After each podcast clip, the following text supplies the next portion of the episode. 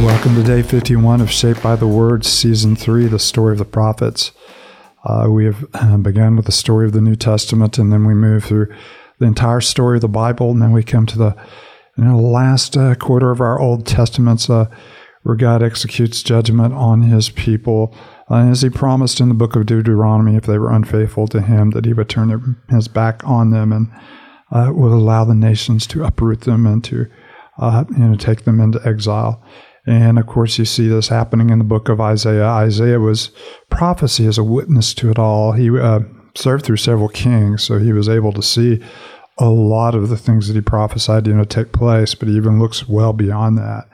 And of course, uh, we've talked about the rhythm in the prophets, the rhythm of uh, pronouncements of judgment that sometimes are so severe it's hard for us to uh, hard for us to even read them.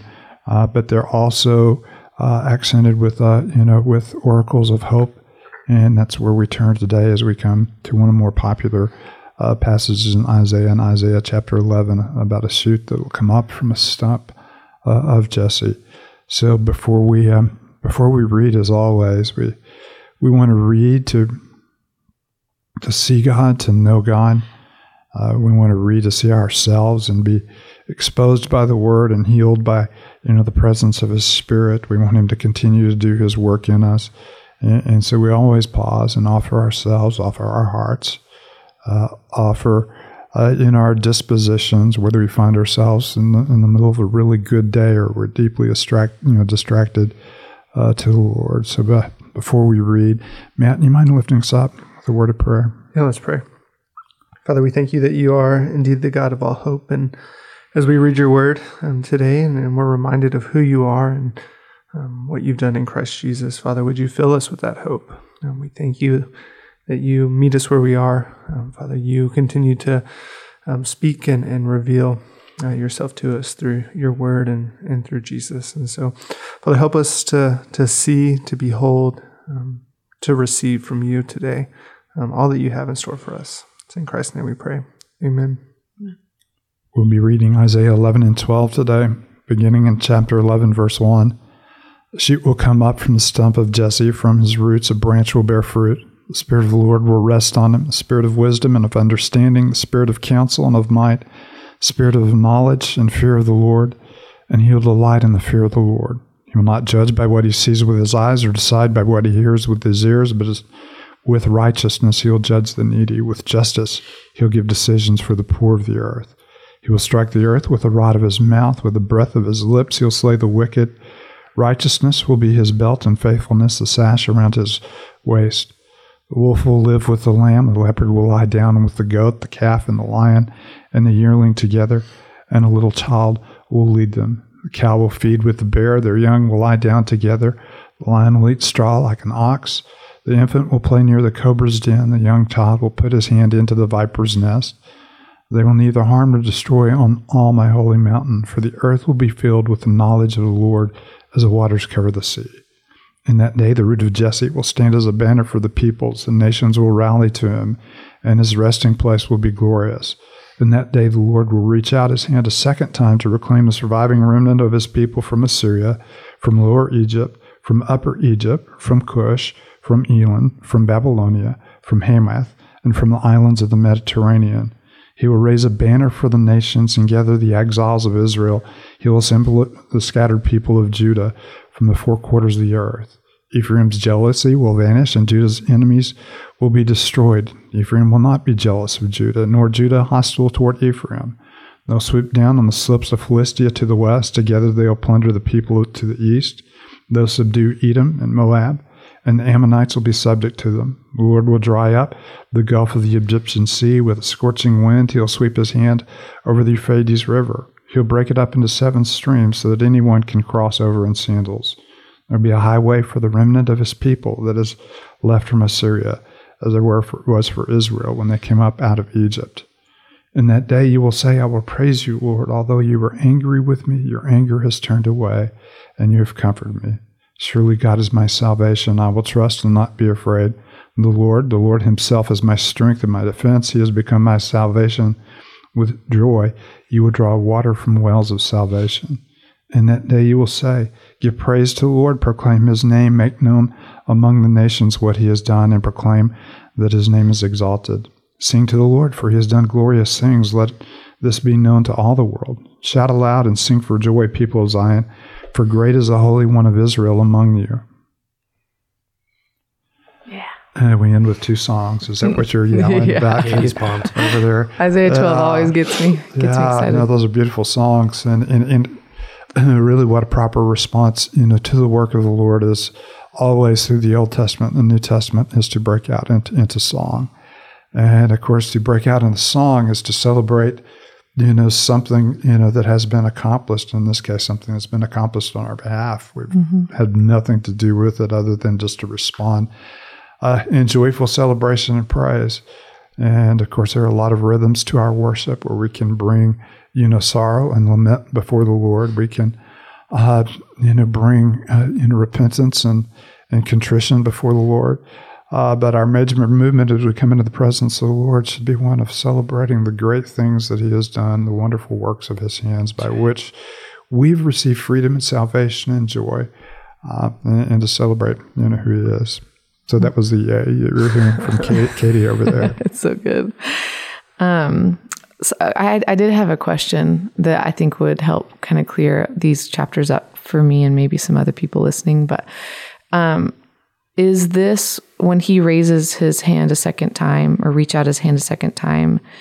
Is that um, are an already not yet type thing? Like he has raised his hand by with the cross, um, and then will like eventually when he makes all things new will be like an a, you know an ultimate raising of his hand or is that is this a specific moment that it's speaking of one time. And when, yeah, when we talk about the second time, we could talk about you know uh, the original return from exile, uh, which is yet future for you know for these people, and we could also talk about the first time being uh, raising his hand to bring his people out of Egypt, or uh, as we look at these, we, we could be talking about the first time when he brings his people back from exile, uh, but the second time being the final uh, redemption and restoration of the people. And of course, when we read Ezekiel, you'll have this you know, expressed in a beautiful way. I will gather you from all the places you've been scattered and uh, bring you back and sprinkle clean water on you, and you'll be clean. Uh, so I, I like to see it as, as uh, you know, the, the, second time being the ultimate restoration, you know, of God's you know, of God's people. Uh, Egypt, of course, is a is a picture of that, the rescue of God's people. Uh, calling them out of exile is a picture of that, which is kind of a second Exodus, you know, for many in the prophets, and that'll be a theme that we'll we'll, we'll stick with. But but the final, you know, the final gathering of God's people, you know, into his into his presence.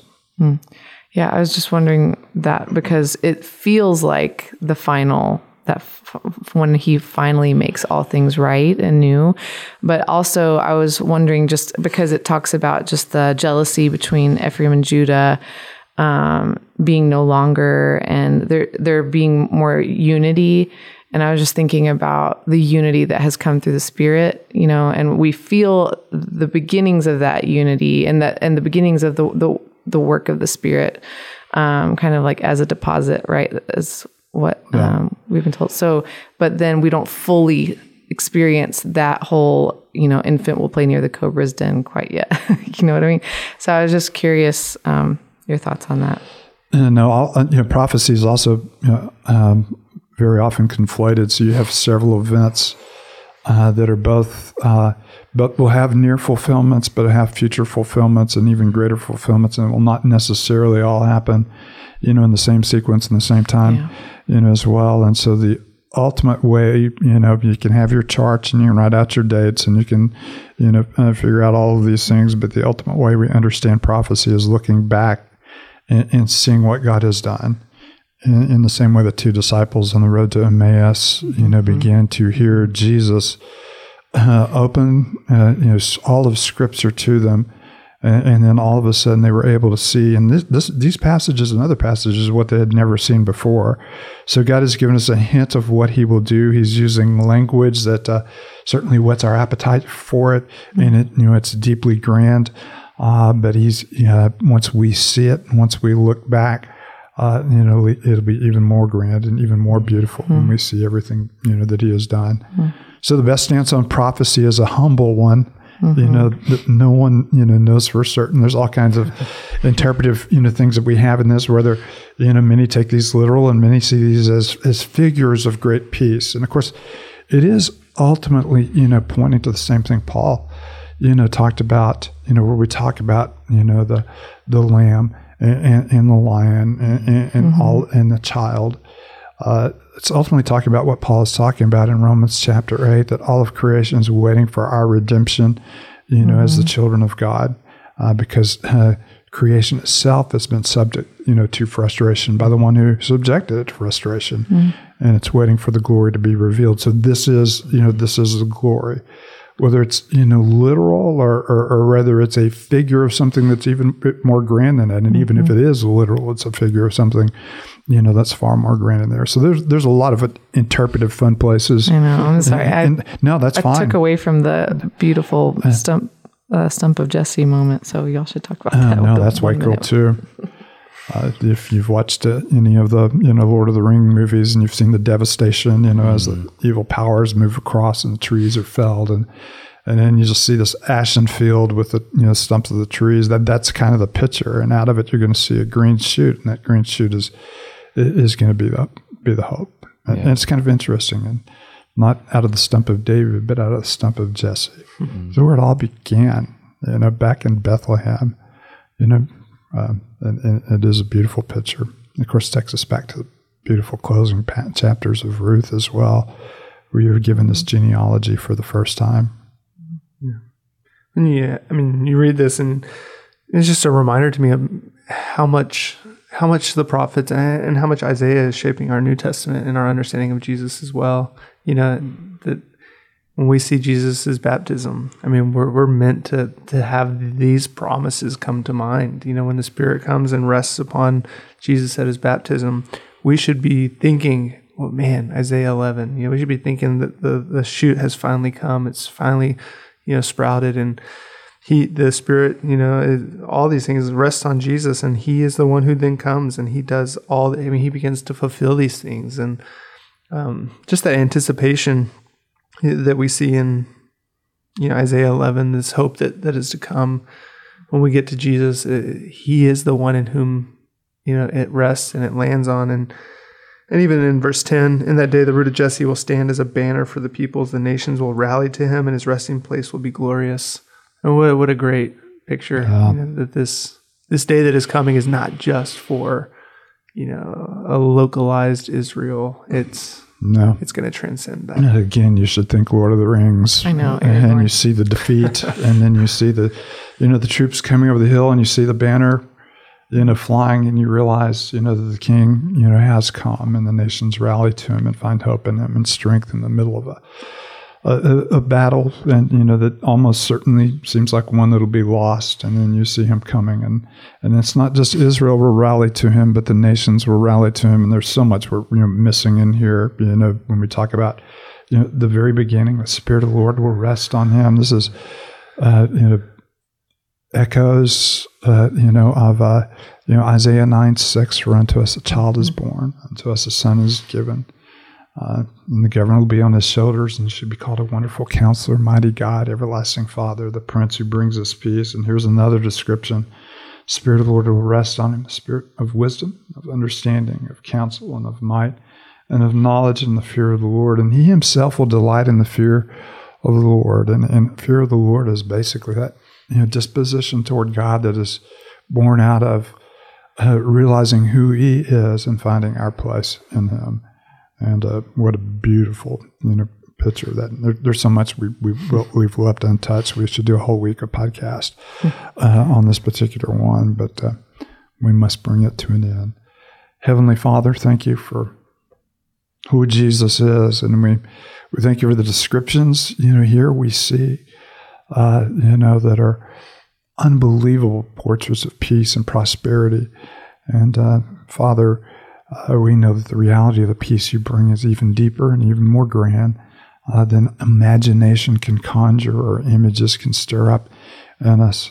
And uh, we look forward, Father, to the day uh, that we experience your, your ultimate shalom forever in your presence. But we also thank you for the subtle witness of your peace, you know, that transcends all understanding and guards our hearts and minds in Christ Jesus, even as we face the tumult of this day.